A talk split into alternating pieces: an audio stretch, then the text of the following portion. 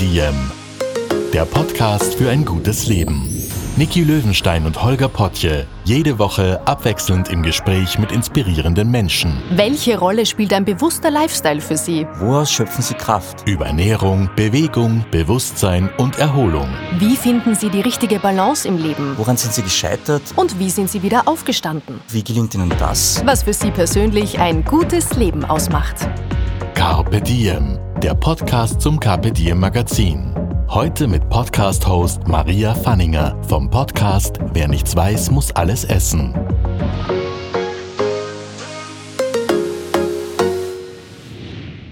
Sprechen Sie mir nach. Ich bin immer noch heiß. Es kommt nur in Wellen. Ich bin immer noch heiß. Es kommt nur in Wellen. Bleiben Sie unverwechselbar auch in den Wechseljahren. Menogenial Plus unterstützt Sie mit effektiven Mikronährstoffen, ganz ohne Hormone. Menogenial Plus, jetzt in Ihrer Apotheke oder auf genial.com. Herzlich willkommen bei Diem. Ich freue mich, dass ich heute mit einer Podcast-Kollegin plaudern darf. Und zwar über etwas, das wir alle jeden Tag tun. Wir brauchen es alleine schon, um zu überleben. Es kann uns und der Welt um uns herum schaden, aber auch gesund und glücklich machen. Heute geht es bei uns ums Essen. Und zu diesem Thema darf ich Maria Fanninger begrüßen, Moderatorin beim preisgekrönten Podcast Wer nichts weiß, muss alles essen. Herzlich willkommen in unserem Podcast, liebe Maria. Freut mich sehr. Danke für die Einladung, liebe Niki. Freut mich auch sehr. Ich habe mich heute quasi in euer Büro eingeladen. Das ist ganz cool. Das heißt, da, wo du normalerweise die Chefin bist, darf ich dich heute interviewen. Ja, Rollentausch. Bei euch dreht sich ja alles um Ernährung, um Produktion von Lebensmitteln, Land- und Viehwirtschaft und was das Essen dann mit dem Körper auch wirklich macht. Die Situation für dich ist jetzt ein bisschen ungewohnt. Rollentausch hast du gerade gesagt. Wir sitzen in der Wiener Innenstadt im Büro des Vereins Landschaft Leben. Der betreibt euren Podcast. Du bist hier die Gastgeberin und Interviewerin. Wie gefällt es dir denn, wenn du die Antworten geben musst? Ja, ist auch sehr spannend. Wir haben ja immer viel zu sagen, natürlich, weil wir sehr viel recherchieren rund ums Lebensmittel und darum äh, freut mich das natürlich sehr, dass ich da ein bisschen was erzählen darf. Oh ja, mich auch. Du hast sehr, sehr viel zu sagen und genau über deine Steckenpferde möchten wir heute natürlich sprechen. Wir möchten Antworten jetzt hören auf die Fragen, wo kommt unser Essen her, wie beeinflusst unsere Ernährung unseren Körper, unseren Lebensraum.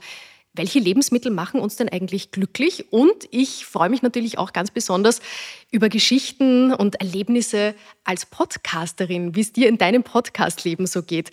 Davor würde ich aber gerne dich ein bisschen näher kennenlernen, deinen persönlichen Werdegang mit unseren ZuhörerInnen teilen.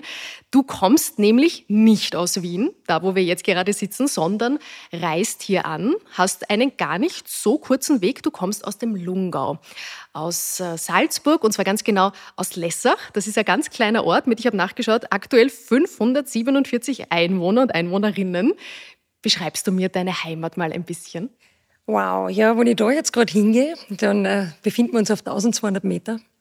Ähm, es ist äh, der Lungau sicher ein wunderschöner äh, Lebensraum, mal grundsätzlich. Äh, sehr, würde ich mal sagen, zurückgezogen in dem Sinn. Äh, es ist also ein Seitental, äh, wo ich lebe und wo eben kein Durchzugsverkehr oder sowas ist, sondern wir haben einfach die wirkliche Ruhe. Also sehr ruhig und einfach voll schön und einfach Natur, Natur pur, würde ich meinen. Also jetzt in dem Sinn, dass man halt ja rausgeht und einfach in jeder, in jeder Sekunde einfach den, den Lebensraum genießen kann. Und wie hat dich dein Weg dann jetzt hierher mitten in die Großstadt geführt? Naja, ein paar Zwischenwege hat es natürlich gegeben oder Zwischen-Hotspots oder es gibt da immer noch Standorte äh, wie für Landschaft Leben haben wir in Schlabming eben unseren, unseren Sitz oder unseren Hauptsitz eigentlich, wo aber mittlerweile weniger Mitarbeiter sind wie in Wien. Also wir sind, sind seit zwei Jahren haben wir äh, in Wien unser Büro. Das hat den Grund, weil wir einfach mehr und mehr Mitarbeiterinnen äh, lukrieren, die was eigentlich in den Städten leben wollen. Das ist ganz spannend.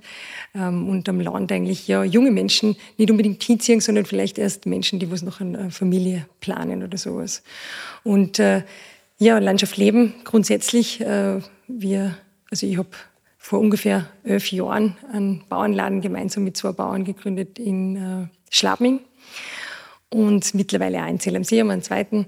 Und zu dem Zeitpunkt sind wir eigentlich draufgekommen, dass sehr wenig Menschen eigentlich wirklich wissen, was hinter einem Lebensmittel steckt und warum ein Lebensmittel eigentlich einen gewissen Wert hat.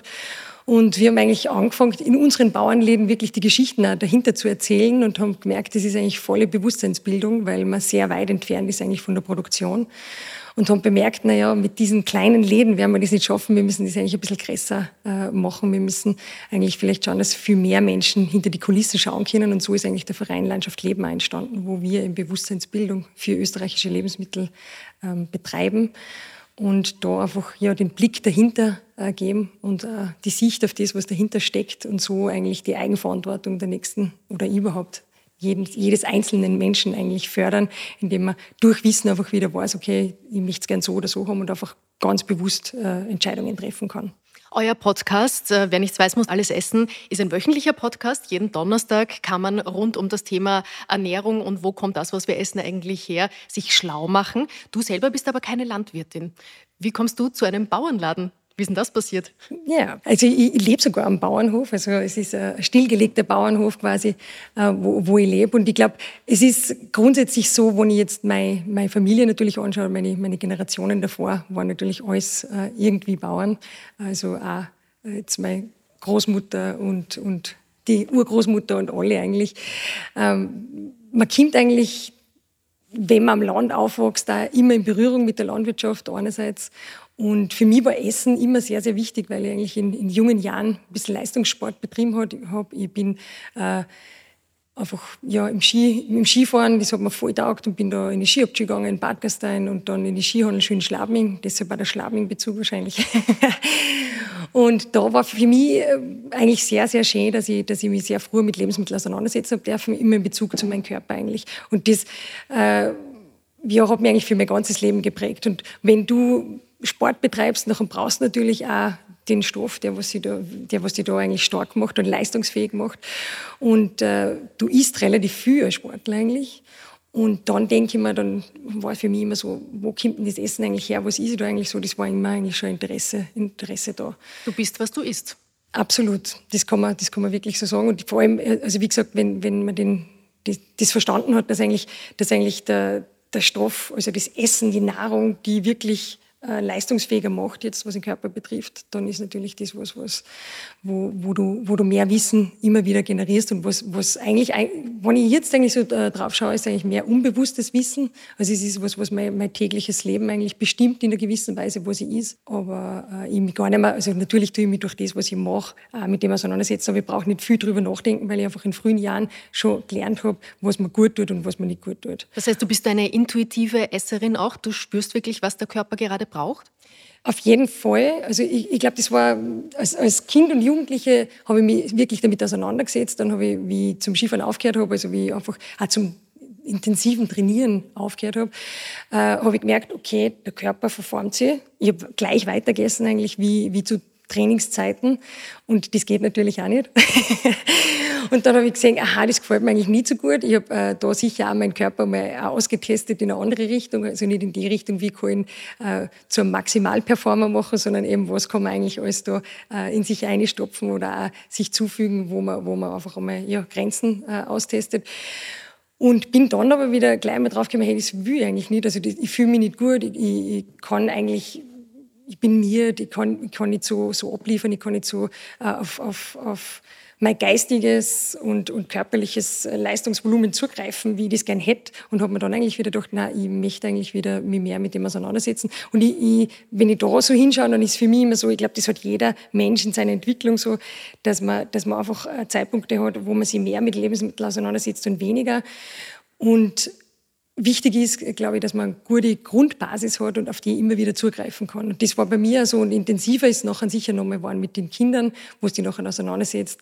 Äh, okay, jetzt, äh, ich bin schwanger, wie, wie kann ich mein Kind in meinem Körper gut heranwachsen lassen und dann natürlich, wie kann ich mein Kind gut ernähren und da natürlich auch, was ist ich eigentlich den ganzen Tag? Bin ich ein gutes Vorbild? Also für mich ist auch immer ganz wichtig, dass das, was meine Kinder essen, dass ich das selber auch ist. Ich möchte meine Kinder irgendwas geben, was ich nicht essen würde oder, oder eben auch vor allem, also jetzt äh, da, ja, zum Beispiel auch bei die was jetzt nicht so, so häufig ist, also Sachen, wo ich mir denke, die tun mir eigentlich nicht so gut. Aber ich tue das, dann möchte ich es auch meinen Kindern erlauben. Das ist immer so das, wo ich, wo, wo, wo ich, oder wie ich aufgestellt bin. Ich denke da immer, was hilft die beste Erziehung. Sie machen uns sowieso nur alles nach. Das heißt, wir brauchen eigentlich nur schauen, was, was wir selber machen. Und dann äh, reißen wir unsere Kinder da eigentlich auch voll gut mit. Das ist immer so ein Riesenthema bei uns, bei euch auch so. Wie viel darf ich naschen am Tag? Hast du da Regeln zu Hause? Regeln mit Sicherheit. Also äh, es ist, äh, ich kaufe sowas eigentlich auch nicht so wirklich. Also jetzt so richtige Naschsachen, die kriegt man eigentlich eher geschenkt und das ist auch in Ordnung. Und wir haben eine so eine Lade, wo, wo einfach die Süßigkeiten drinnen sind. Und meine Kinder fragen schon, ob sie was äh, Süßes haben dürfen oder nicht.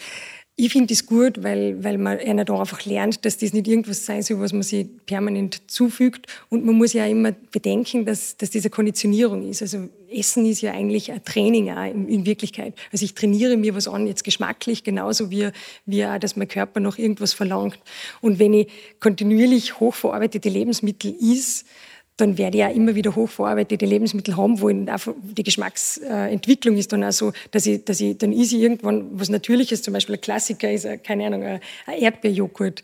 Wenn ein Kind immer Erdbeerjoghurt isst aus dem Supermarkt, dann wird er irgendwann, wenn er das erste Mal Erdbeerjoghurt mit Naturjoghurt und Erdbeeren drinnen isst, wird er sagen, ah, was ist das, das schmeckt dir gar nicht gut. Und bei mir ist das einfach so, ich möchte sie da annähern, dass sie einfach einen Geschmackssinn da gut entwickeln, dass sie einfach dann, äh, wenn sie Erdbeerjoghurt im natürlichen Sinne quasi jetzt äh, zu sich nehmen, dass sie auch Zucker reingeben zum Beispiel. Warum soll ich da dann keinen Zucker reingeben? Das wäre ja auch Aber absurd. da weißt du, wie viel drinnen genau. ist, wenn du selber die Löffelchen abmisst. Genau, du tust das selber und du tust es auch nach deinem Geschmack. Also du tust genauso viel rein, dass die Süße für die für die das ausmacht, was du sagst, hey, das ist, das ist jetzt eine Nachspeise. Und genauso, also diesen Sinn auch für das zu entwickeln, was ist eigentlich eine Nachspeise, also was ist jetzt eigentlich was, was, was, was, was Gutes unter Anführungszeichen, wie wir halt immer auch sagen, oder, oder eben auch, was, was dient mir, dass sie das einfach gut unterscheiden können und, und, und für sich dann, ja, äh, diesen Geschmack ähm, entwickeln können und, und äh, einen natürlichen Zugang zu den Dingen kriegen. Also nichts verbieten, das, das tue ich ähm,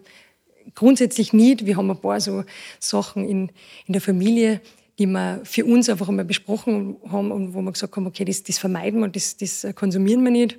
Was denn zum Beispiel? Und, ähm, wir essen zum Beispiel nichts von Nestle. Das ist sowas, wo man einfach mal dort, mein Sohn eigentlich da vor einigen Jahren äh, haben wir uns da über was unterhalten, da haben gesagt, das gefällt uns nicht und dann haben wir eigentlich eine, eine Entscheidung getroffen. Und das Spannende ist, wenn du dann einfach einmal so eine Entscheidung triffst, zum Beispiel du, du, du findest einfach äh, Vorgehensweisen von Konzernen zum Beispiel nicht gut und, und du hast eine persönliche Entscheidung treffen zum Beispiel, dass, dass dann das Kind erlernt, dass man einfach äh, auf gewisse Sachen schaut, erstens einmal, woher kommt das eigentlich und dann einfach wirklich auch konsequent ist in, in einer Sache und äh, dann für sich erlernt, das gefällt mir voll gut, äh, dass sie, dass sie einfach sich, auf sich verlassen können. Also dass sie, sie geben ein Commitment ab und äh, jedes Mal, wenn er das eigentlich dann geschafft hat, weil, keine Ahnung, zum Beispiel, er hat irgendwo ein KitKat oder was hat er gekriegt von einer Lehrerin, weil er irgendwas besonders gut gemacht hat, dann hat er es umgedreht und hat gesagt, ah, mach voll lieb vorher, aber ich kann das nicht nehmen, weil ich ist nichts von Nestle. Und das macht uns als, als Einzelperson und auch als Gesellschaft, würde uns das extrem stark machen, wo wir viel mehr zu dem stehen würden, was wir entschieden haben. Und im Endeffekt, äh, wenn ich dann am Abend schlafen gehe und einfach dort hinschaue, dann denke ich mir, wow, ich kann mich auf mich selber verlassen. Und ich glaube, das ist gerade in, in Zeiten wie diesen unser größtes Problem, dass wir uns eigentlich auf uns selber nicht mehr verlassen können. Also ich sage immer so, die, das einzelne Individuum äh, äh ja, als, als, als Abbild dessen, auch wie die Gesellschaft noch tickt und im Endeffekt umgekehrt genauso. Und wenn ich die Gesellschaft anschaue, ist auch sehr oft, wir fordern Dinge und, und halten es dann aber eigentlich, wo wir durch den Supermarkt gehen, nicht wirklich ein, weil wir uns irgendwas ins Einkaufswagen alleine legen. Und genauso, und das fängt einfach beim Einzelnen an, wo ich mich selber auf mich selber nicht verlassen kann, wo ich sage, okay, ich is halt das oder das nicht oder ich möchte auf das und das schauen und ich tue es den ganzen Tag nicht und gehe eigentlich schlafen und sage, okay, ich kann mich nicht einmal auf mich selber verlassen. Und wieso soll ich mich nachher auf die Politik verlassen können? Wieso soll ich mich nachher auf irgendwelche Konzerne verlassen können oder überhaupt überhaupt auf, Gesamt, auf den gesamtgesellschaftlichen äh, Konstrukt. Und das, das äh, gibt man da einfach mit und das kann irgendwas sein. Das ist halt jetzt einfach nur ein Beispiel. Und das wir halt für uns einfach irgendwann einmal gefasst haben, ist bei den Smarties ziemlich hart, muss ich sagen. also der Kleine ist schon in so einem, also, aber auch, auch da, äh, ja, zieht er das eigentlich durch und im Endeffekt gingen sie immer gestärkt aus. Also ein bisschen Rückgrattraining ist das. Ich habe gestern beim Abendessen kochen euren Podcast nochmal ganz bewusst gehört und habe so die Paprika geschnippelt und das Händelfleisch angebraten und habe sehr viel an euch denken müssen. Ist das genauso die Umgebung, die ihr schaffen wollt? Man beschäftigt sich mit Essen und beschäftigt sich damit, wo kommt dieses Essen eigentlich her? Auf jeden Fall. Also das, das, wir essen jeden Tag. Wir können nicht, nicht essen. Und das ist eigentlich dann der Punkt, wo wir voll gut ansetzen können, weil es geht jeden an. Also wir gestalten mit unserem Essen jeden Tag. Ganz, ganz viel mit. Wie gehst du denn eigentlich einkaufen? Deine Burschen sind zu Hause hungrig und du musst jetzt noch schnell ein Abendessen zaubern und du gehst einkaufen. Wie macht das die Maria? Hm. Ich würde mal sagen, mein Sortiment in einem Supermarkt ist relativ klar. Also das war, ich, ich weiß noch, wie ich schwanger war, ich habe unglaublich viel gegessen und ich habe unglaublich äh, gut zugelegt eigentlich in der Zeit. Und ich bin immer in den Supermarkt gegangen und habe mir gedacht, Wahnsinn, wie klein das Sortiment ist. Und dann sagt jeder, Wahnsinn, das ist eine Reihe von äh, weiß ich nicht, Joghurt und, und, und hochverarbeitete Lebensmittel auch zum größten Teil. Und wenn, wenn ich zum Beispiel für mich jetzt als Maria Fanninger die Entscheidung treffe, ich esse keine hochverarbeiteten Lebensmittel, dann ist das Sortiment eigentlich sehr überschaubar in einem Supermarkt. Ab wann ist ein Lebensmittel eigentlich hochverarbeitet, dass wir das auch noch mal klären? Genau, also es gibt jetzt äh, äh, geringe Verarbeitungsformen, wo sogar eigentlich, die was jetzt zum Beispiel wie Tiefkühlgemüse oder so irgendwas, wo sogar Vitamine erhalten äh, sind und so weiter. Aber wenn es dann schön höhere ähm, oder erhalten bleiben, sogar vielleicht besser, wo man es wo man's, äh, so kaufen würde und lagern würde und so weiter, weil sich da was abbaut. Und wenn jetzt zum Beispiel TK, äh, Gemüse oder sowas, habe ich halt dann wirklich frisch daheim und habe auch wirklich nur äh, gute Nährstoffe drinnen, das meine ich damit. Genau, wenn, wenn ich jetzt äh, weitergehe, hoch verarbeitet, also umso höher die Verarbeitungsstufe, also dass irgendwas schon, ich, ich habe jetzt das letzte Mal das erste Mal gesehen, dass es Knödel fertig gibt. Also das ist mir noch nie, noch nie aufgefallen. Nicht einmal aufgefallen im Supermarkt, weil ich da einfach gar nicht hinschaue, weil ich das gar nicht wahrnehme, weil ich nach dem nicht suche. Ähm, und äh, wenn, wenn natürlich ein fertiges Produkt, wie jetzt ein Pizza, Pizza oder, oder irgendein Schnitzel oder so paniert oder so etwas natürlich nachher auch schon sehr hoch verarbeitet ist. Aber natürlich, wo wir nie hindenken, Kuchen oder Kekse oder solche Sachen, äh, sind einfach schon in, in verschiedensten Verarbeitungsformen, wo einfach ganz viele Sachen drinnen sind. Im Endeffekt ist ähm, äh, also frische Zubereitung quasi wäre natürlich immer das Beste. Wenn ich jetzt an Nudeln denke, natürlich weiß ich, okay, da wäre ich äh, äh, grundsätzlich ein, ein verarbeitetes Lebensmittel äh, hernehmen oder auch Joghurt natürlich. Und dann ist die Frage, wie hoch muss verarbeitet sein? Nehme ich Naturjoghurt oder nehme ich noch einen Fruchtjoghurt oder was auch immer? Und umso mehr Verarbeitungsstufen, quasi umso mehr Dinge dann drinnen sind, äh, umso ja, äh, meistens umso haltbarer wird es gemacht und umso weniger Nährstoffe sind auch für uns einfach drinnen. Und vor allem auch viele, viele Dinge, die was vielleicht auch, wie man immer wieder in unsere Podcasts auch hören kann, einfach unser Mikrobiom beeinflussen. Wenn man Dinge haltbar macht, macht das natürlich auch was mit unserem Bakterienhaushalt in unserem Darm, also beeinflusst unser Mikrobiom.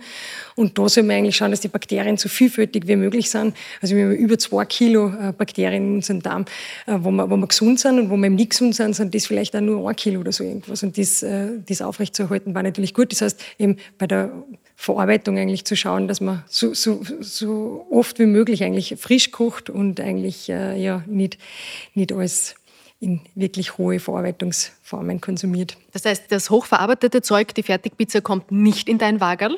Was, was, was darf denn da rein fürs Abendessen? Genau, also ich, ich, ich versuche wirklich, äh, auch mit Landschaft leben, habe ich das einfach gelernt, dass ich schaue, dass ich äh, gute Basis mit Gemüse habe, also dass ich immer irgendwo Gemüse einfließen lasse beim, beim Kochen, weil ich einfach weiß, dass man da ja, sie gute Basis schafft und andererseits das auch nicht gut unterbringt. Also ich finde immer, das Schwierigste, das sehen wir äh, an verschiedenen Studien, dass wir uns wirklich schwer dann Gemüse in der, in der Menge zu essen, wie wir es eigentlich essen sollen. Also wir sollten eigentlich drei Portionen Gemüse pro Tag essen. Das ist eine Handvoll. Und die Handvoll von mir ist natürlich größer wie die Handvoll von meinem Kind. Das sind gleich mal draufgekommen, wenn einer das erzählt hat. Das taugt einer natürlich immer, wenn es wieder nachher nur einen Schöpfer äh, außer da kennen vom Gemüse. äh, aber genau, das, das schaue ich natürlich, dass ich, dass ich immer unterbringe, weil das geht eigentlich beim Kochen voll gut und äh, Gemüse äh, fällt da bei mir eigentlich nie. Ich schaue da auf die Saison, schaue, wann die, die, die Sachen natürlich reif sind und, und tust dann eigentlich verarbeiten, weil zu dem Zeitpunkt ist erstens einmal meistens auch schmeckt es am besten, es hat am meisten Nährstoffe und vor allem finde ich halt auch ökologisch ist einfach sinnvoll, das nicht von irgendwo herzukarren. Und äh, meistens sind die Rahmenbedingungen in anderen Ländern äh, schlechter wie in Österreich, muss man ganz ehrlich sagen. Wir haben in sehr vielen Bereichen einfach äh, in Österreich eine Produktion, wo wir wirklich Vorzeigeland sind. Und da denke ich mir noch immer, äh, ja, warum, warum muss ich irgendwo anders hingreifen? Das heißt aber nicht, dass ich nichts Exotisches kaufe. Ich kaufe auch Bananen oder so irgendwas zum Beispiel äh, oder, weiß ich nicht, Orangen. Genauso immer auch in der Saison quasi in dem Sinn und ja, und äh, da runde ich mal ganz gut ab. Also Obst und Gemüse fällt, glaube ich, bei mir nie. Äh, und dann schaue ich natürlich bei allem, was ich kaufe, jetzt ob das Getreide ist oder Müll oder so irgendwas, wo die Dinge herkommen. Bei den Eiern, da sind wir eh alle sehr sensibel. Ähm, ich schaue auch bei den Nudeln natürlich, wo, wo, wo die ihre Eier her haben. und äh, kaufe das äh, auch nur dann, wo ich weiß, wo, wo und wie die, die Sachen produziert werden. Also auch bei verarbeiteten Lebensmitteln schaue ich einfach, wo, welche Zutaten drinnen sind und wo der, der Rohstoff eigentlich ursprünglich herkommt. Und es ist gar nicht so leicht, äh, Genau, ich wollte gerade sagen, man merkt schon, da gehört viel Aufmerksamkeit, ist gleich natürlich auch Zeit dazu, weil wenn ich mit offenen Augen durch den Supermarkt gehe und beginne, mich damit zu beschäftigen und hinten zu lesen, wo was drinnen ist, dann muss ich einfach ein ganz anderes Bewusstsein mitnehmen. Das heißt, dieser Fokus, der muss mitkommen, oder? Weil ansonsten habe ich das Gefühl, wenn man durch einen Supermarkt geht und einfach ins Wagel packt, kann es so schnell passieren, dass man dann einen Apfel, der natürlich auch aus der Steiermark kommen könnte, aber dann plötzlich aus Neuseeland kommt. Mhm. Also man soll sich, wenn man einige in den Supermarkt, einfach immer klar sein, welche Werte sind mir wichtig. Das, das ist einmal das, das Um und Auf, weil du dann einfach ganz schnell und effizienter einkaufen kannst. Ich habe jetzt zuerst gerade gesagt, das Sortiment ist riesig groß. Wenn du ein paar Parameter hast für die, die was für die wichtig sind, dann ist das Sortiment auf einmal wahnsinnig klar und dann wird es leicht. Also wenn ich mir klar bin von vornherein, was ich, für was ich stehe, also äh, wo jetzt so, so banale Dinge hernehmen wie Saisonalität, wo, man das, wo, wo das einfach wichtig ist für mich, dann weiß ich, wann was Saison hat und greife zu dem einfach. Äh, Regionalität, wo ich weiß, in Österreich sind gewisse Produktionsbedingungen, die, die mir gut passen, jetzt rund, rund um äh, Tierhaltung oder auch um Menschenrechte und so weiter. Das muss man ja, das, das vergessen wir immer wieder, aber das ist ja ein großes Thema, wie in anderen Ländern produziert werden. Es ist ja kein Zufall, dass äh, italienischer Spargel, ein Biospargel günstiger ist wie ein konventioneller in Österreich. Das ist kein Zufall. Da muss irgendwer dafür zahlen und in dem Fall wahrscheinlich ein Mensch, weil es eine biologische Produktion ist. Also das, das äh, muss man sich einfach herholen und wenn, wenn man dann so Parameter hat, äh, dann geht man rein in, den Supermarkt und, und, wird seine Produkte relativ schnell finden. Und manchmal muss man äh, ein Produkt umdrehen. Was auch hilft, ist, wenn man zum Beispiel online äh, schaut, einfach einmal, weil da ist ein bisschen mehr Information zu den einzelnen Produkten, dass man da schaut, welches Produkt nehme ich, äh, was ist da für mich stimmig. Und dann äh, habe ich irgendwann einmal mein, mein Produktpalette mehr oder weniger von, von einem Supermarkt und, und weiß, da und dort kann ich hingreifen. Der und der Marken äh, kann ich vertrauen oder äh, ja, äh, der und der, dies und das Gütesiegel ist für mich wichtig.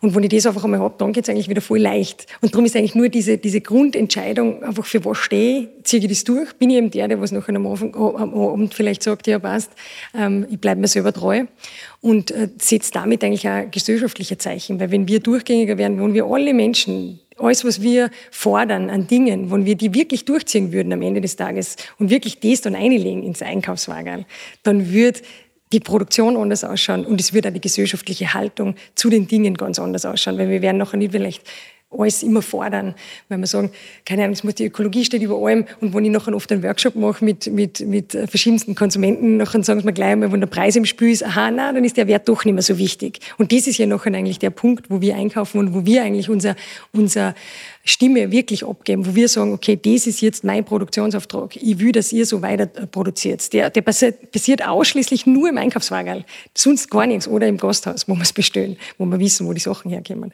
Aber da, da machen wir, da erteilen wir den Produktionsauftrag. Und ich finde es voll komisch, wenn ich den Produktionsauftrag einlege und man einfach an der Theke äh, extra Wurstzimmer ähm, bestellt, dann einlege und eigentlich gar nicht einmal nachfrage, ob es vielleicht irgendwie eine Tierwohlvariante dazu gibt und im gleichen Atemzug sitze ich dann am Stammtisch und sage nachher, äh, ist voll wichtig, dass wir keinen Vollspaltenboden in Österreich mehr haben, weil das ist eine Katastrophe, wie das produziert wird. Also das, das passt nicht zusammen. Da darf man, ich, ich sage jetzt gar nicht, dass wir alle nachher nur so handeln müssten, wie unsere Haltung ist, sondern dass man vielleicht einfach ein bisschen mild, milder wird in allem, dass man einfach sagt, okay, wir fordern, okay, wir produzieren so und wir sollten es uns leisten, auch noch können, passt das für uns? Und irgendwo wird der Punkt sein, wo wir sagen, nein, das passt nicht. Und da werden wir uns in beiden Seiten quasi annähern. Wir werden vielleicht ja, ein bisschen hochwertiger Sachen ins, ins Einkaufswagen legen, aber wir werden am Stammtisch nicht mehr sagen, das und das muss weg, sondern ja, aber wir produzieren halt so und ja, aber wir wollen halt uns selber versorgen oder was auch immer unsere Gründe noch sind, die was wir dann wirklich deckungsgleich mit unserer Handlung sehen. Sind hochwertige, aus Österreich stammende Lebensmittel auch eine Frage des Geldbörsels? Also können Menschen, die nicht so viel Budget zum Einkaufen haben, können die sich gleich hochwertig ernähren oder haben die von vornherein ganz anderen Zugang zu Lebensmitteln nur? Ich glaube, dass, äh, wenn ich so in Einkaufswagen alleine schaue, das oft nicht eine Frage des Geldes ist. Ich sehe sehr oft, wenn wenig Geld zur Verfügung steht, dass man trotzdem auch zu Convenience greift, also hochverarbeitete Lebensmittel. Und hochverarbeitete Lebensmittel sind immer teuer. Das muss man, also im Endeffekt, am, am Ende des Tages sind es einfach teuer. Erstens einmal kosten es meistens der Gesundheit, zum einen. Und äh, natürlich äh, kosten es auch einfach mehr. Wenn ich jetzt einen Rohstoff kaufe, wie eine Kartoffel oder so irgendwas, das ist eigentlich ein, ein billiges Lebensmittel, unter Anführungszeichen, also das, das sich jeder gut leisten kann. Bei uns gibt es voll oft Kartoffeln bin einfach Kartoffeln mit Butter und Salz. Und Herrlich. ich, ich, ich sehe immer wieder, dass, dass, dass sichere Speisen, die was eigentlich, äh, ja, eigentlich auch äh, arme Leute äh, essen äh, ist, dass sichere am Speiseplan von, von vielen Menschen einfach fehlen, die was nachher sagen, ja, aber eigentlich kann ich mir keine hochwertigen Lebensmittel leisten. Andererseits sehe ich es auch voll oft, was mich auch immer äh, äh, verwundert, Menschen, die was ganz viel äh, Geld zur Verfügung hätten eigentlich und sie wirklich hochwertig ernähren könnten, dass die dann auch die billigsten Lebensmittel in einer Speise liegen haben, wo ich mir denke, wow, warum das jetzt? Jetzt verstehe ich die Welt gerade gar nicht. Von daher, das, ich glaube, das divergiert voll. Aber ich denke mal, wenn du frisch kochst, beziehungsweise wenn du, wenn du viel einfach mit Rohstoffen was machst, dann, dann kannst du auf jeden Fall auch hochwertige Lebensmittel ähm, zum günstigen Preis im Endeffekt noch eigentlich äh, erstehen, weil im Endeffekt äh, brauchst du halt dann nicht zu viel vielleicht und, und äh, das Lebensmittel ist einfach grundsätzlich billiger. Als wenn du es mit der Saison kaufst zum Beispiel, ist auch immer so, dass noch eigentlich die Lebensmittel günstiger sind natürlich. Das heißt, günstig kann trotzdem gute Qualität sein?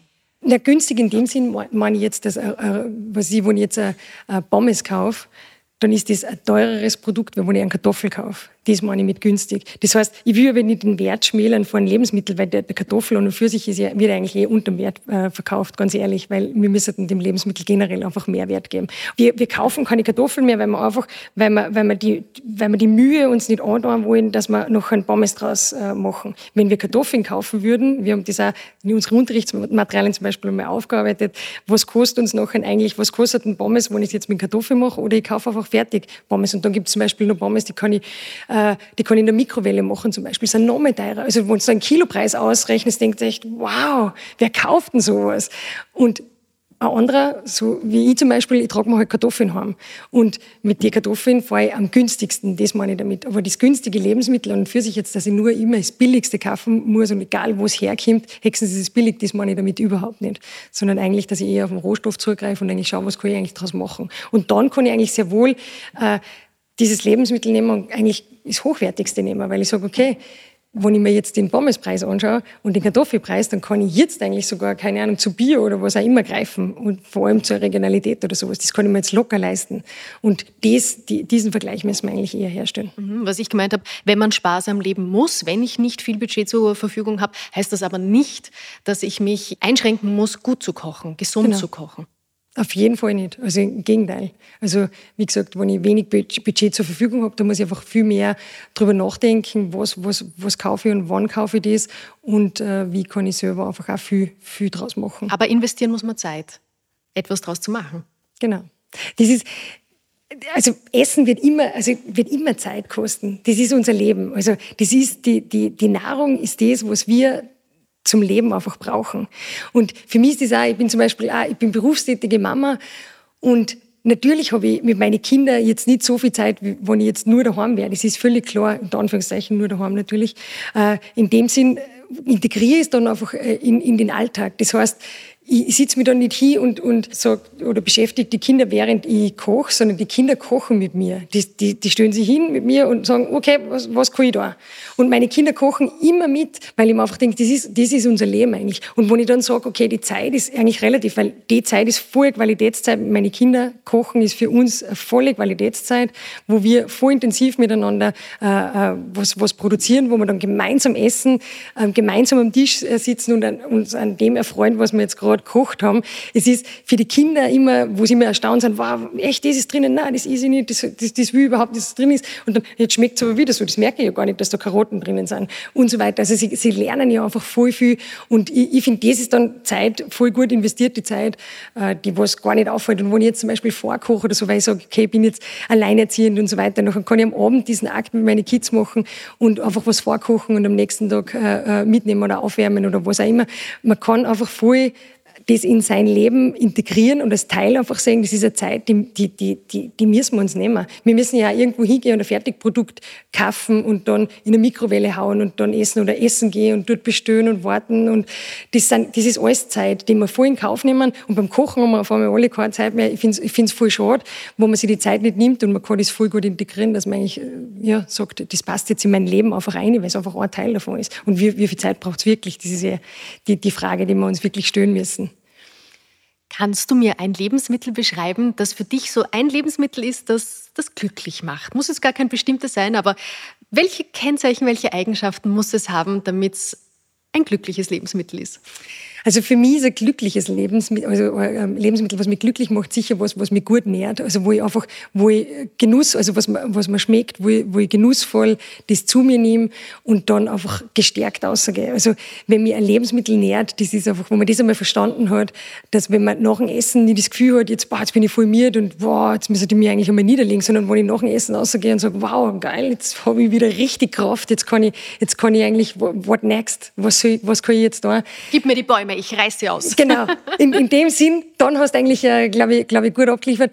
Und generell, also finde ich, äh, zum Beispiel, wenn man jetzt natürlich Sport betreibt und, und äh, was, was ich gut finde, einfach eine gewisse Muskulatur aufrechterhalten, dann ist natürlich voll lässig, wenn ich dann was zu mir nehme, was das einfach nur unterstützt, wo ich einfach sage, okay, ich, ich is jetzt äh, um, um, um das, was ich jetzt gerade an Power eingelegt habe, einfach nochmal einen Multiplikatoreffekt auszuholen. Das ist halt das, das, das Optimum eigentlich. Was wäre das für dich? Du hast jetzt gerade Sport gemacht und möchtest, dass das auch wirklich in die Muskeln dann reinfließt. Was isst du dann? Also ja, ähm, grundsätzlich irgendwas Eiweißhaltiges, also würde man wahrscheinlich einen, einen, Salat mit irgendeinem, weiß ich nicht, mit einem, mit, einem, mit einem Huhn oder so irgendwas machen zum Beispiel und einfach irgendwie äh, hochwertige Fette äh, zu mir fü führen auch einerseits und natürlich ein gutes Eiweiß. Keine Angst vor guten Fetten. Keine Angst vor guten Fetten, absolut nicht. Eher Angst vor, vor, vor schlechten Fetten und die, die, die essen wir leider, leider zur Genüge und auch in dem Sinn, dass wir es eigentlich geschmacklich gar nicht wahrnehmen. Das ist, wir sind so konditioniert auf gewisse Geschmacksverstärker und irgendwelche Dinge, dass wir gar nicht merken, was wir da mit den, mit den Sachen, mit den meist hochverarbeitenden Sachen äh, eigentlich in uns hineinessen. Und ich habe das so, so lässig gefunden, zum Beispiel äh, der Christian Butcher, mit dem habe ich einen Podcast auf, aufgenommen und er sagt eigentlich, dass das ist genauso ein Training, wie dass du Muskulatur aufbaust, das ist ein Training, Training Fett äh, aufzubauen quasi. Also es ist das gleiche, die gleiche Intensität, nämlich eine, eine Kontinuität. Eine Kontinuität, dass du dran bleibst und dein, dein, dein Körper trainierst, jetzt Muskelaufbau trainierst und eine Kontinuität dessen, dass du, du was zufügst, wo du einfach äh, und die nicht bewegst und dann wirklich deinen Körper konditionierst, dass du äh, Fett ansetzt. Und das ist, das ist schon, also das hat mir total taugt, wie er das gesagt hat, weil man dachte, wow, wow, das ist ja die Erleuchtung überhaupt. Also ich trainiere fett zu sein oder ich trainiere schlank zu sein. Das ist ja unglaublich. Also es ist die gleiche Tätigkeit, nämlich kontinuierlich, immer wieder, jeden Tag äh, in diese Kerbe zu schlagen.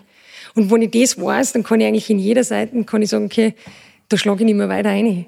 Du schlägst jetzt wirklich, also du schlägst jetzt wirklich bildlich in den Tisch, wo wir sitzen, eine Kerbe rein. Genau. Du bist voll also, dabei. Voll, ja, das äh, hat mich wirklich, also da habe ich gedacht, wow, das ist jetzt wirklich äh, äh, genial. Ich habe das so nie, nie gehört und auch nicht gewusst eigentlich, dass wirklich, dass du das selber antrainierst.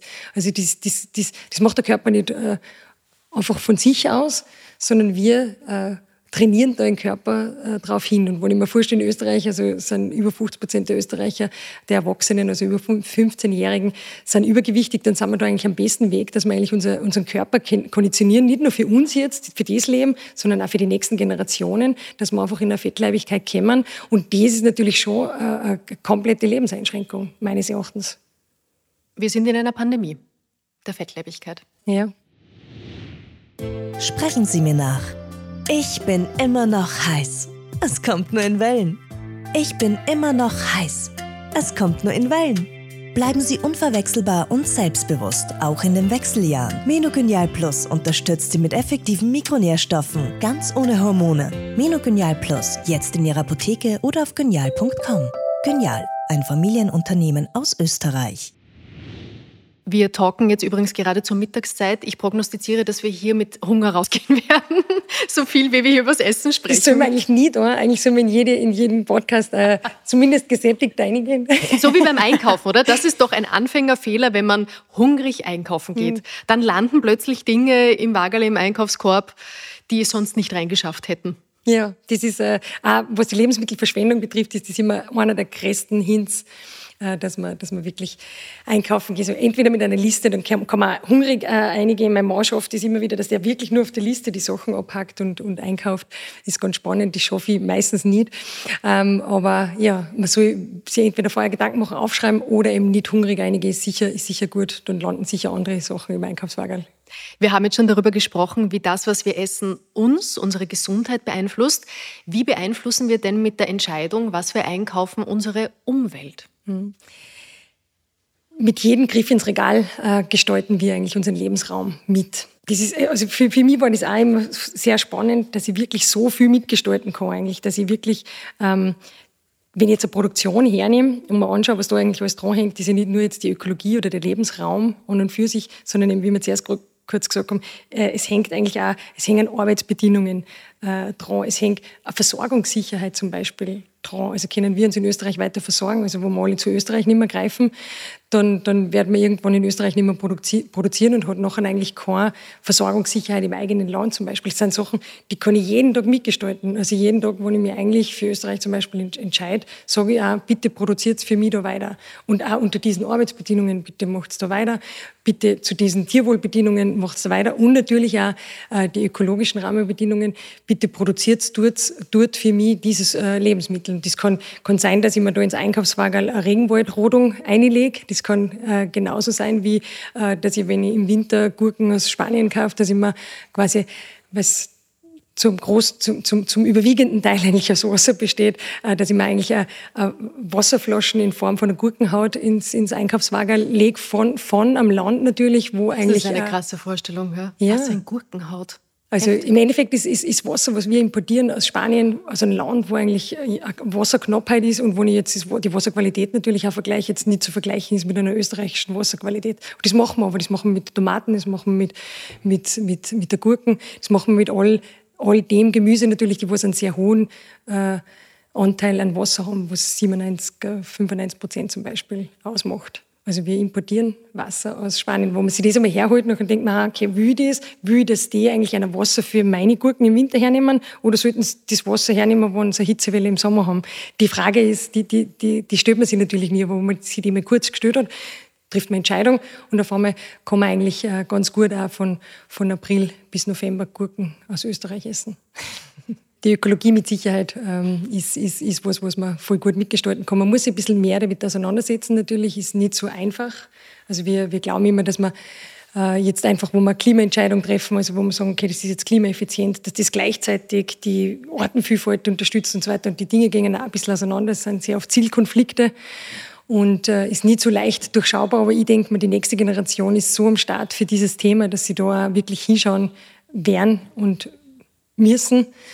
Und äh, ja, vielleicht auch, ich, ich sehe da immer große Chance in der nächsten Generation, die das ganze Wissen auch wieder einfach äh, zu den älteren Menschen noch äh, bringt und dann auch unser Verhalten jetzt einfach verändert, ganzheitlich.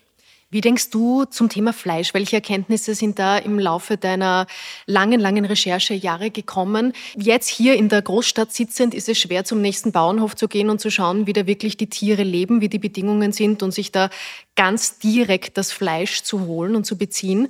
Was würdest du sagen, wie kann man da trotzdem sehr, sehr aufmerksam und bewusst konsumieren? Also wir essen mal grundsätzlich äh, sehr viel Fleisch in Österreich, also nahezu 60 Kilo pro Kopf äh, pro Jahr wo man zum Beispiel die äh, österreichische Gesellschaft für Ernährung da zitiert, dann sagen die eigentlich drei bis vier Portionen Fleisch pro Woche äh, werden da empfohlen. Wenn man das hochrechnen würde, wäre das ungefähr ein Drittel von dem, was wir essen. Also wir essen sehr viel Fleisch, wo man da vielleicht einfach weniger Fleisch zu sich nimmt, kann man auch hochwertigeres Fleisch vielleicht kaufen, weil man einfach ja äh, sehr oft Fleisch konsumiert, weil es wirklich billig ist, weil Fleisch äh, ein billiges Lebensmittel ist und deshalb auch sehr oft im Einkaufswagen landet. Und wenn ich aber sage, oder zumindest kann, kann ich billiges Fleisch kaufen, das meine ich, Und äh, wenn, ich, wenn ich aber sage, ich will hochwertigeres Fleisch zu mir nehmen, dann werde ich wahrscheinlich nicht so oft einfach äh, Fleisch essen. Ähm, wenn ich jetzt hernehme, wie wir in Österreich produzieren, dann hat mich das sehr beeindruckt, wie wir zum Recherchieren begonnen haben, dass eigentlich die äh, gesetzlichen Rahmenbedingungen in Österreich äh, mal das Mindestmaß ist, aber in den meisten Branchen weit darüber hinaus produziert wird. Das heißt, wenn ich jetzt äh, einen Österreich-Vergleich im EU-Vergleich quasi mache, dann sehe ich eigentlich sehr oft, dass Österreich, jetzt was das Tierwohl betrifft, aber auch die Tiergesundheit äh, betrifft oder auch Fütterung und so weiter, dass wir da wirklich die Nase vorn haben. Das heißt, wenn ich mich für Österreich entscheide als, als Lebensmittel also, oder als Fleisch, dann habe ich schon mal zumindest ein paar Sachen abgehakt, die was jetzt meinem, meinem Werteempfinden entsprechen und dann kann ich da schon mal mich über, den, über andere Dinge stellen. Wo, wo es uns schwer gemacht wird, ist sicher äh, in der Gastronomie. Also da wissen wir ja überhaupt nicht, was wir essen. Also was am Teller ist, äh, wissen wir nicht. Die Frage eigentlich seit über acht Jahren nach, wo, wo das Fleisch herkommt, wo ich irgendwo essen gehe. Und in vielen Fällen wäre ja einfach angelogen, muss ich ganz ehrlich sagen. Also da wird mir einfach auch nicht gesagt, wo es herkommt. Ähm, es gibt also, was ich wie steirischer Bockhändelsalat oder sowas, ein Klassiker. Da glaubt jeder, den ich frage, sagt er, ja, das ist sicher österreichisches Huhn oder eigentlich sogar steirisches. Und äh, wir wissen aber, dass in Österreich eigentlich unter 10 äh, Prozent äh, Huhn aus Österreich nur äh, am Teller landet. Das heißt, es ist sehr wenig Huhn was in Österreich in der Gastronomie, an die Gastronomie verkauft wird. Und sehr oft glauben wir aber, dass Österreich am Teller liegt. Und da werden wir eben, ja, ein bisschen veräppelt, würde ich meinen. Ui. Und genau, also das heißt, wenn, wenn ich, wenn ich sage, die österreichischen Rahmenbedingungen und die Branchenlösungen, die es da gibt, die passen für mich äh, gut, dann ist natürlich gut, sich für Österreich zu entscheiden. Dann kann man schon mal gewisse Sachen abpacken. Wie kann ich denn sicherstellen, dass das Österreich ist, was da am Teller liegt? Ich in Österreich haben wir ein Gütesiegel, das AMA-Gütesiegel. Das gibt es in anderen Ländern eigentlich gar nicht äh, so. Das war mir auch nicht so bekannt, dass, dass, man, dass man in anderen Ländern das gar nicht äh, so, so ein Kontrollwesen auch hat und so weiter. Und in Österreich gibt es das AMA-Gütesiegel, das wird kontrolliert, wird auch immer stärker kontrolliert, entwickelt sich natürlich auch mit unseren Konsumentenansprüchen. Und äh, da kann ich mir einfach sicher sein, dass das äh, Tier dann in Österreich geboren geschlachtet, ähm, also gemästet, geschlachtet und dann zerlegt da in Österreich ist. Das heißt, durchgängig da war, in, in, zu unseren Rahmenbedingungen einfach produziert worden ist. Wie wichtig ist Bio beim Fleisch? Naja, also uns Konsumenten ist nicht so wichtig. Das merke ich immer mhm. wieder, zum Beispiel, wenn ich Schwein hernehme, äh, da produzieren wir 2,5 Prozent äh, Biofleisch und wir holen uns eigentlich am, im Geschäft eigentlich nur 1,5 Prozent äh, Biofleisch ab. Und ich merke es auch immer wieder, wenn ich im Supermarkt bin und ich bin in der Feinkost und ich gehe da entlang und sage, ich hätte gern eine Biowurst, dann schauen sie mich immer groß an. Und wenn sie dann überhaupt irgendwas haben, ist vielleicht ein Bioschinken, der schon ein bisschen, keine Ahnung, äh, trocken vorne ist oder so irgendwas. Und wann nachher kann ich mir vielleicht noch eine Kantwurst oder irgend sowas aussuchen oder Salami. Und sonst ist da meterlang Wurst, wo es keinen Menschen interessiert, wo, wie, wie die, die gehalten worden sind. Im Grunde eigentlich auch nicht einmal gescheit, wo, wo, das, wo das Fleisch herkommt für die Wurst. Also bei der Wurst ist es uns wirklich egal. Da fragen wir nicht wirklich nach. Und ich hole gerne immer das her, weil natürlich, wenn wir jetzt wieder am Stammtisch, eine Stammtischsituation hätten oder eine, eine, eine gesellschaftliches Zusammenkommen, dann bin ich natürlich der, der was sagt, äh, als, als Einzelner, natürlich ist mir das wichtig, na, das ist ja sowieso klar, dass man auf Bio schaut und so weiter. Ja, vielleicht schauen wir beim Fleisch noch, auch nicht durchgängig, jetzt gerade beim Schwein zum Beispiel auch nicht, äh, aber vielleicht schauen wir da noch, aber bei der Wurst, da schauen wir gar nicht mehr. Das ist halt doch unser, unser Hauptkonsum. Ähm, Im Fleischbereich ist natürlich die Wurst, also das, da, Isst du Wurst? Also ich is Schinken zum Beispiel mag ich, mag ich gern. Also jetzt, weil Schinken einfach das ist, was wieder nicht so hoch verarbeitet ist. Genau, Beinschinken zum Beispiel oder sowas. Äh, durch, durch meinen Bauernland, wir einen Vulkanoschinken zum Beispiel, also jetzt einfach einen Schinken, äh, mag ich gern. Meine Kinder mögen eigentlich nicht wirklich Wurst. Das, ja, hat sich so, hat sich so ergeben wahrscheinlich, auch weil, weil wir es gar nicht so daheim haben. Und äh, ich kaufe eigentlich ausschließlich Bio-Wurst. Und dann ist wirklich schwierig, weil da kannst du gar keine so äh, Wurst-Geschmacksintensität äh, erleben. Weil, wie gesagt, wenn du Bio-Wurst konsumierst, also außer von meinem Bauernland natürlich, da haben wir auch andere Würsteln und so weiter, also jetzt in dem Sinn, aber, aber wenn ich jetzt im Supermarkt ganz normal einfach an der Feinkost Wurst einkaufen will, in Bioqualität, kann ich halt, das ist sehr überschaubar. Also, und dann kannst du eigentlich auch gar nicht sagen, ich hätte gerne die Wurst oder so, und habe die Varianz eigentlich gar nicht als Kind, dass ich da vielleicht den Geschmack so entwickeln kann. Wenn man sagt, man verzichtet dann ganz auf tierische Produkte und sucht sich zum Beispiel vegane Ersatzprodukte, die in Richtung Wurst oder Fleisch, Faschiertes gehen und dann das Backerl umdreht und schaut, was da drinnen ist, dann wirkt das auch oft schon sehr hoch verarbeitet. Mhm. Ist das so? Es ist eigentlich völlig egal, welcher Ort. Also wenn wir Wurst oder äh, äh, Wurstersatzprodukt hernehmen, da sind eigentlich ähnliche Zusatzstoffe drinnen wie, wie, wie Wurst oder eben Wurstersatz. Und im Endeffekt sind ja die Sachen, wie ich zuerst gesagt habe, hochverarbeitete Dinge einfach nicht so optimal für uns.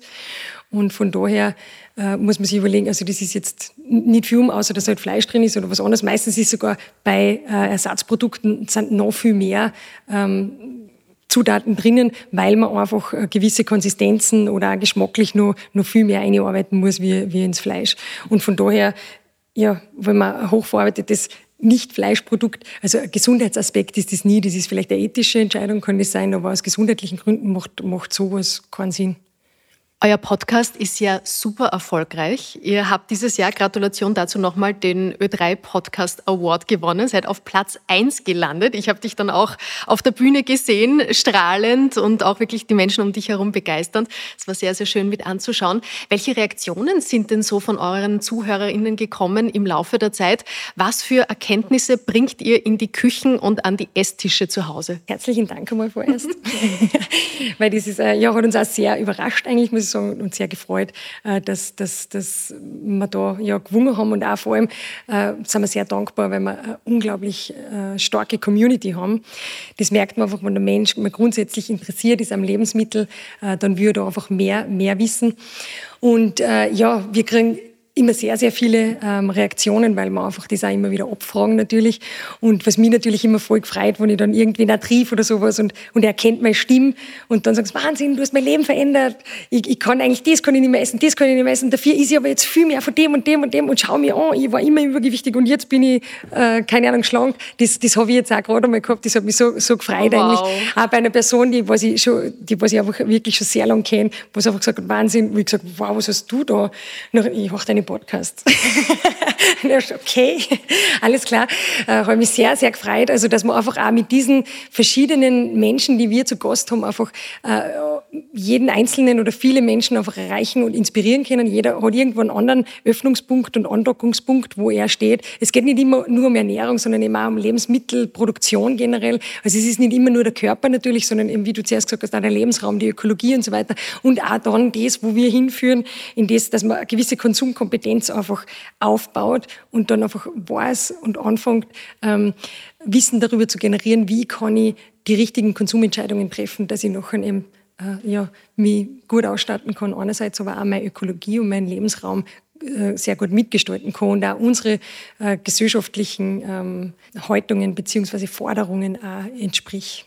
Das ist schon cool, oder? Wenn man weiß, man hat einen Unterschied gemacht. Ja, absolut. Also die, für, das, für das bin ich am Start. Das ist auch, also ich glaube, das ist generell mein, mein Antrieb einfach. Ich, ich will was bewegen. Ich weiß, dass mir das voll gut tut. Es sind immer schon, in meinem Leben waren immer Menschen rund um mich oder auch äh, Berührungen mit Menschen, die was einfach gesagt haben, Wahnsinn, ich hätte auch gern so viel Energie, ich möchte auch gern, äh, weiß ich nicht, so und so einen Sport betreiben, ich möchte so ausschauen oder irgendwas. Ein, irgendwo hängt irgendwer dran und ich habe mir gedacht, wow, wieso? Das ist ja voll spooky eigentlich. Was meinst du da genau?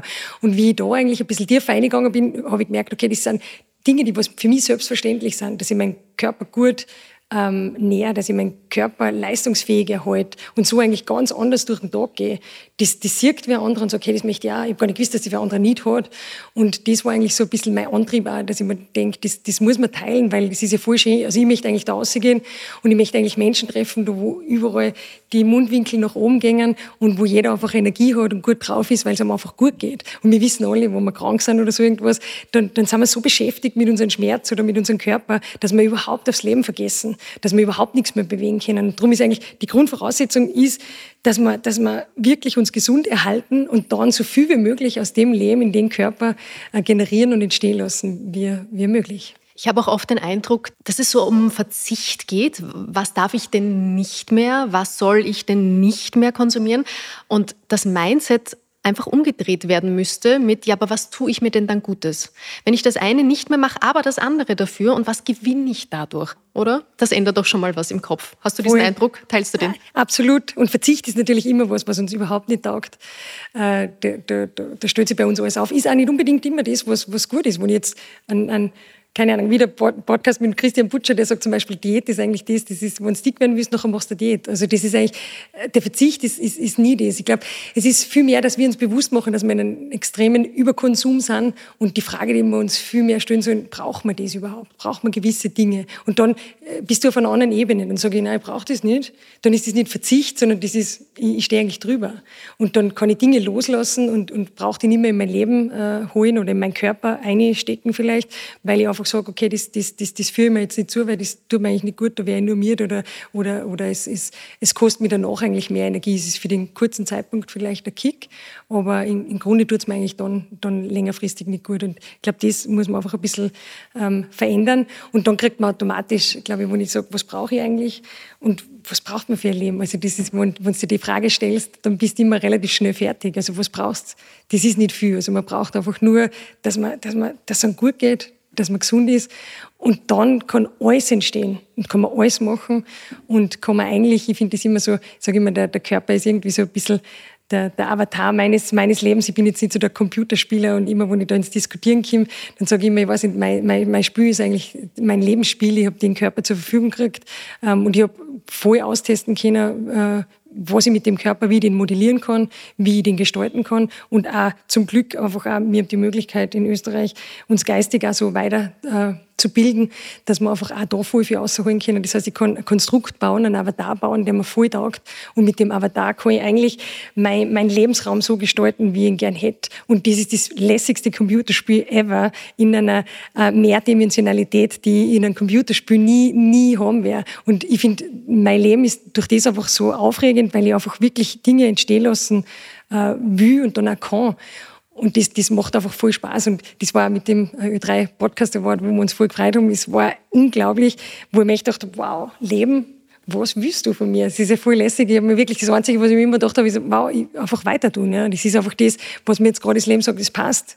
Und, und habe mir eigentlich nur einen Schub vergeben, dass ich äh, schneller, schneller vorankomme. Und ich konzentriere mich eigentlich eher auf, die, ja, auf, auf den Avatar des Lebens. Quasi. Was brauchst du denn für ein gutes Leben? Was macht ein glückliches Leben für dich aus? Darum dreht sich unser Podcast. Ich vermute mal gutes Essen und abseits davon. Auf jeden Fall. Also ich, ich glaube, ein, ein, guter, leistungsfähiger ähm, Körper, der, der einfach, den, was ich optimal einsetzen kann für alles, was ich, was ich machen will, gehört Essen auf jeden Fall dazu. Das ist ein riesengroßer Teil, dass man sich überhaupt äh, gesund erhalten kann. Gesundheit für mich jetzt ist einfach äh, voll wesentlich ist, aber eigentlich was, was, was für mich eine Basis ist und, und äh, diese Basis möchte ich aufrechterhalten. Das ist, das ist auf jeden Fall ein gutes Leben, das ist die Voraussetzung für ein gutes Leben.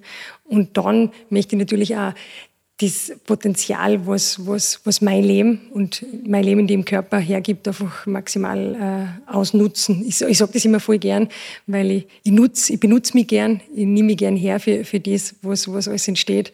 Und ich sehe das nie in einem negativen äh, Sinne, sondern ich will eigentlich, dass, dass ich dem Leben diene im Endeffekt und dass, dass ich mich einfach ja, dienlich mache und äh, mich dafür hernehme und verwende und somit äh, ausnutze. Und wir teilen ein ganz, ganz tolles Privileg.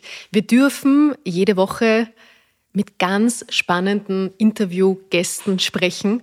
Wir dürfen teilhaben am Leben, an den Erkenntnissen, an der Expertise, an der Zeit von anderen Menschen. Was ist dir denn bei eurem Podcast da so in Erinnerung geblieben? Gab es da ganz besondere Begegnungen oder Momente, Gespräche? Ja, natürlich viele, also immer wieder voll inspirierende Menschen, die, die mir ganz viel geben, einfach auch für, für, für mich selber persönlich, aber auch natürlich für das, was, wo wir am Start sind, weil man einfach sieht, dass ganz viele Menschen auch am Weg sind, da äh, mehr Bewusstsein zu schaffen. Und das ist äh, voll schön. Also was, was sicher, ähm, zum Beispiel der Martin Grasberger ist mittlerweile auch äh, bei uns im Waisenrad, also im Verein, quasi, den haben wir uns da gleich gekrallt, weil er einfach wirklich, auch mich immer schon äh, beeindruckt hat, ja äh, wirklich super Bücher geschrieben, auch den, den äh, Wissenschaftsbuchpreis 2020 gewonnen, unter anderem. Und der, der war bei mir zu Gast und das habe ich schon sehr spannend gefunden, wie er das auch sagt. Also wie er das gesagt hat, wir essen äh, zu viel von fast allem, aber zu, zu wenig vom Richtigen.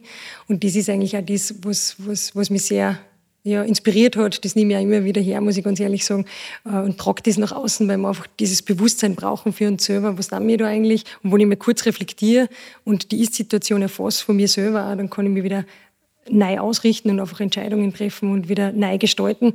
Und wenn ich aber da nie hinschaue, was wir eigentlich dann, dann glaube ich natürlich, ich habe keinen Handlungsbedarf. Und er ist einer, der was einfach die Dinge in Verbindung bringt. Das finde ich ganz spannend. So was Boden, unser, unser Mikrobiom, unser, ja, unseren ganzen Kreislauf einfach. Das alles, was wir was bei uns außerfällt oder so irgendwas, dass das irgendwo wieder reinkommt und im Endeffekt immer im Kreislauf ist. Und alles, was wir tun, bleibt unvergessen. Das, wir, wir glauben immer, wir können verbrauchen und irgendwo ist da ein Stopp, aber das ist nie. Alles, was wir dann, alles, was wir in unserem eigenen individuellen Leben oder als Kollektiv einfach äh, machen, das ist, das bleibt alles. Also wir äh, setzen eine Handlung, eine Aktion und äh, verändern irgendwas, es fällt außer und es geht wieder von vorne quasi los oder, oder fällt irgendwo rein und im Endeffekt äh, da hinzuschauen, was machen wir eigentlich und was hat das für Folgen und wie können wir die Dinge im Kreislauf und im Balance halten, das ist schon, äh, finde ich, eigentlich eine, eine Lebensaufgabe jedes einzelnen Menschen und auch unserer ganzen, unserer ganzen Gesellschaft natürlich. Hattest du so richtige Aha-Momente, wo du gesagt hast, das habe ich überhaupt nicht gewusst, das verändert jetzt auch mein Leben? Ja, auf jeden Fall. Äh, sicher, sicher viele. Also jetzt ähm, ja, ich, ich glaube zum Beispiel, äh, wenn ich, Beispiel äh, Christian Butcher war, war wirklich diese Erkenntnis, was ich zuerst, was ich zuerst da erklärt habe, war unglaublich, dass man wirklich auch dahin trainiert, quasi in jede Richtung, alles, was man macht eigentlich, dass man sie, dass man nicht ausgeliefert ist, sondern eigentlich alles selber in der Hand hat und selber gestalten kann, ist schon äh, genial. Was ich auch voll spannend gefunden habe als, als Erkenntnis ist, ist zum Beispiel äh, der Dr. Linchinger, Ernährungsmediziner, der zum Beispiel erzählt, dass ein Drittel ähm, dessen, ob wir gesund äh, bleiben oder nicht, ist eigentlich das, was wir essen. Also ein Drittel macht das, was wir essen aus, ein Drittel Umwelteinflüsse, ob wir uns bewegen und so weiter und ein Drittel ist die DNA. Äh, das habe ich schon mal sehr spannend gefunden, weil man dachte, wow, zu einem Drittel können wir das selber beeinflussen, weil wir immer sagen, wir kommen daher und dann habe ich Voraussetzungen und der andere hat andere und dann äh, kann man das ja gar nicht. Wenn ich deine Voraussetzungen hätte, dann geht ja alles super, ich habe leider andere. Aber es ist eigentlich nur zu einem, zu einem kleinen Teil, also die meisten Menschen kommen auch gesund auf die Welt, muss man ganz ehrlich sagen. Das ist ja ein Privileg, was wir haben. Also über 98 Prozent der Menschen, also der Babys quasi, was geboren werden, äh, kommen gesund auf die Welt. Voll schön eigentlich. Und wir brauchen uns dann nur mehr darum kümmern, die, die dieses, dieses gesunde Lebenswesen quasi, mich selber, den Körper eigentlich gesund zu erhalten. Das ist schon spannend. In weiterer Folge habe ich dann äh, einen, einen anderen Ernährungsmediziner gesagt, der was gesagt hat, nein, das muss sogar noch größer denken, weil eigentlich in Wirklichkeit ist es nicht nur das Drittel, sondern auch unsere nächste Generation quasi, was die noch in der DNA mitkriegt, gestaltet eigentlich auch schon wieder mit. Das heißt, es ist nicht, nicht ein Drittel, sondern ein Teil der DNA ist auch schon wieder das Essen. Das heißt, es ist wirklich maßgeblich, wie wir uns ernähren, jetzt im, im, im Sinne unseres Körpers, aber natürlich auch im Sinne unserer Ökologie. Also wenn wir unsere Lebensgrundlage eigentlich zerstören und unser Boden einfach keine Nährstoffe mehr hat, wo, wir uns, wo, wo, wo man einfach nur ausbeuten, dann werden wir äh, an Grenzen kommen, die wir immer wieder sehen und äh, da innovativ zu bleiben, offen zu bleiben, äh, wirklich ähm, im Kreislauf zu denken, nachhaltig Gesicht äh, zu kriegen. Das sind alles Dinge, die, die ich eigentlich durch mein Tun und durch äh, den Podcast natürlich immer wieder kriege und untermauert kriege. Und dann auch mit diesen Dingen natürlich gehen wir voll gern nach außen und die, was uns hören, die schnappen sich die alles, was sie brauchen können. Was würdest du dir denn wünschen, unsere Zuhörer und Zuhörerinnen, die dir jetzt gelauscht haben, ungefähr eine Stunde lang, wenn die jetzt das nächste Mal einkaufen gehen oder in die Küche gehen, was sollen die denn jetzt von dir mitnehmen? Also ich finde es voll schön, wenn jeder Einzelne ein bisschen nachdenkt, was äh, ja, einfach wichtig ist. Also was sind die Werte, die was, die was mir wirklich wichtig sind, diese Frage sich zu stellen, die finde ich voll, voll wichtig. Generell im Leben, nicht nur beim genau, Essen. Genau, natürlich. Und ich, ich sehe es ja immer so, ich meine, wir reden zwar, wer nichts weiß, muss alles essen, es geht bei uns ums Essen, aber ich denke mir immer, wenn ein Bewusstseinsbildung passiert im Essen, dann wird das, dann schwappt das auf alles äh, über, wo wir konsumieren in jeder Hinsicht. Ob das jetzt Wissen ist oder ob es Textilien sind oder Kosmetik, was auch immer, es ist völlig egal, was oder Beziehungen. Äh, wenn du anfängst, dich selber zu reflektieren, einfach mal hinzuschauen, wer bin ich eigentlich? Bin ich deckungsgleich? Bin ich genau der, der was eigentlich immer sagt, okay, ich will jetzt noch mehr Tierwohl und ich will keine Spaltenboden mehr und ich will das nicht und keine Ahnung. Und dann bin ich aber genau der, der was ins Einkaufswagen jeden Tag eigentlich die, das äh, Commitment zu diesen Haltungsformen abgibt, indem er sich das ins Wagerlein legt. Bin ich der? Und wo, wohin möchte ich mich bewegen? Und wie gesagt, das ist, ich sage immer, das ist kein Schwarz-Weiß-Denken. Wir sind einfach Menschen. Wir, wir können unseren Werten entsprechend handeln manchmal mehr, manchmal weniger und es ist völlig in Ordnung. Das Wichtige ist nur, dass man eine bewusste Sicht auf das kriegen, was tun wir da eigentlich. Wenn ich einfach nur wegschaue und sage, ich kann sowieso nichts beeinflussen und was soll ich da als, als, als Einzelner bewirken, dann nehmen wir uns aus der Verantwortung aus und dann machen andere für uns. Und wir sind eigentlich nur Passagiere. Und ich finde es halt voll lässig, wo man, wo man sich einfach mal kurz hinsetzt und sagt, wer bin ich eigentlich und was will ich gestalten? Und äh, dann kommt es von allein, dass ich, mir, dass, dass ich vielleicht zwei, drei Werte habe, hey, die sind mir wirklich wichtig, da würde ich zu mir durchgängig sein, was bedeutet das eigentlich für mich? Bedeutet es wirklich, dass ich mehr zahlen muss? Bedeutet es einfach nur, dass ich mir mehr Zeit fürs Essen nehmen muss? Ähm, oder was bedeutet das für mich? Und dann einfach nicht alles gleich probieren, sondern einfach Schritt für Schritt Dinge äh, mal ausprobieren und umzusetzen. Das macht dann wirklich, ähm, ja, äh, stark, finde ich, und äh, prägt dann für, für, für jede Situation im Leben. Und keine Angst vor kleinen Schritten. Man muss nicht immer alles richtig machen, man muss nicht allein die ganze Welt retten, aber jede einzelne kleine Entscheidung zählt. Hm, absolut. Ich habe ganz, äh, ganz äh, viel gegen Menschen mit weißen Westen, die behaupten, sie machen alles richtig. Ui, ich habe einen weißen Bläser. Nein, ist sicher irgendwo ein Fleck drauf. ganz sicher. So, so gut, ich habe so schnell einen Kaffee, genau. der Espresso steht noch da. So gut kenne ich die äh, äh schon, glaube ich, und äh, ich glaube, das macht es äh, genau sympathisch einfach. Ich, bin, ich, ich, ich kenne viele Menschen, die was einfach sagen, na, sie wissen, wie es geht und sie machen alles richtig. Und äh, da mache ich immer einen großen Bogen mittlerweile, weil ich einfach genau weiß, ich bin das nicht. Also ich war noch nie ein weißer Westenmensch Mensch und werde es auch nie sein. Solange ich äh, Mensch bin, bin ich einfach fehlbar. Und ich möchte nur sehr oft äh, sehr viele Dinge richtiger für mich machen. Und ich merke, dass eigentlich das Leben mich, mich dahin bringt, dass ich, dass ich, dass zwar immer wieder irgendwas falsch machst oder wieder mal Entscheidung triffst, die was nie passt, aber die Frage ist, wie schnell kann ich wieder zu dem zurückkehren, der was ich eigentlich sein will in meinem Tun. Und nur um das geht's. Und bitte macht einen großen Bogen um weiße Westenmenschen, weil die demotivieren nur, weil da denkt man sich die ganze Zeit, das schaffe ich nie. Da kann ich ja nie hinkommen, das, das, das, das schaffe ich nicht. Und dann ist man in der Resignation und dann bewirkt man nichts mehr. Und darum einfach schon von vornherein sagen, ja, mehr Kulpa. Aber ich gehe so, ich tue es einfach, ich gehe einfach. Einfach machen. Liebe Maria, vielen Dank für dieses ganz, ganz tolle, bereichernde, inspirierende Gespräch. Ein bisschen Hunger habe ich schon. Ja. Schauen wir, was wir jetzt dagegen machen. Aber ich habe vor allem noch eine Bitte am Ende unseres Gesprächs.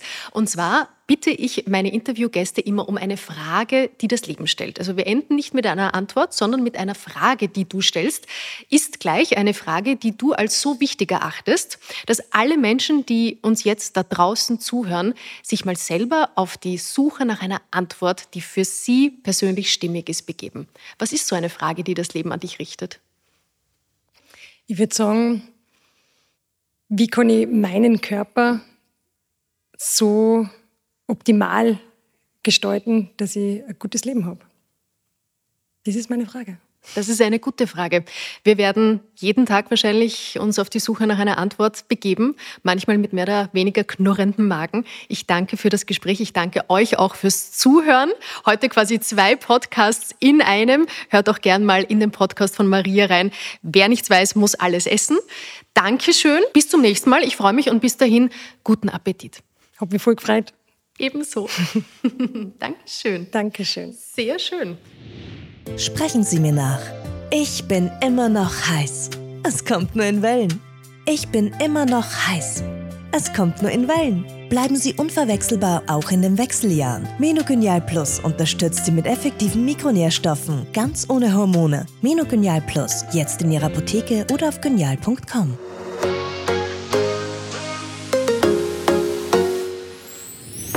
Mehr von Carpe Diem gibt es auf Soundcloud, Apple Podcasts, Google Play und Spotify.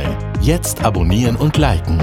Wir freuen uns über eure Kommentare und sind direkt über podcast.carpediem.live erreichbar. Das Carpe Diem Magazin erscheint alle zwei Monate. Besucht auch unsere Social Media Portale auf Facebook, Instagram und YouTube und unsere Website carpediem.live. Carpe Diem, der Podcast für ein gutes Leben. Nächste Woche plaudert Holger Potje mit Peter Schlacher aus Graz, der das vielleicht schönste CO2-freie Fortbewegungsmittel für die Stadt entwickelt hat.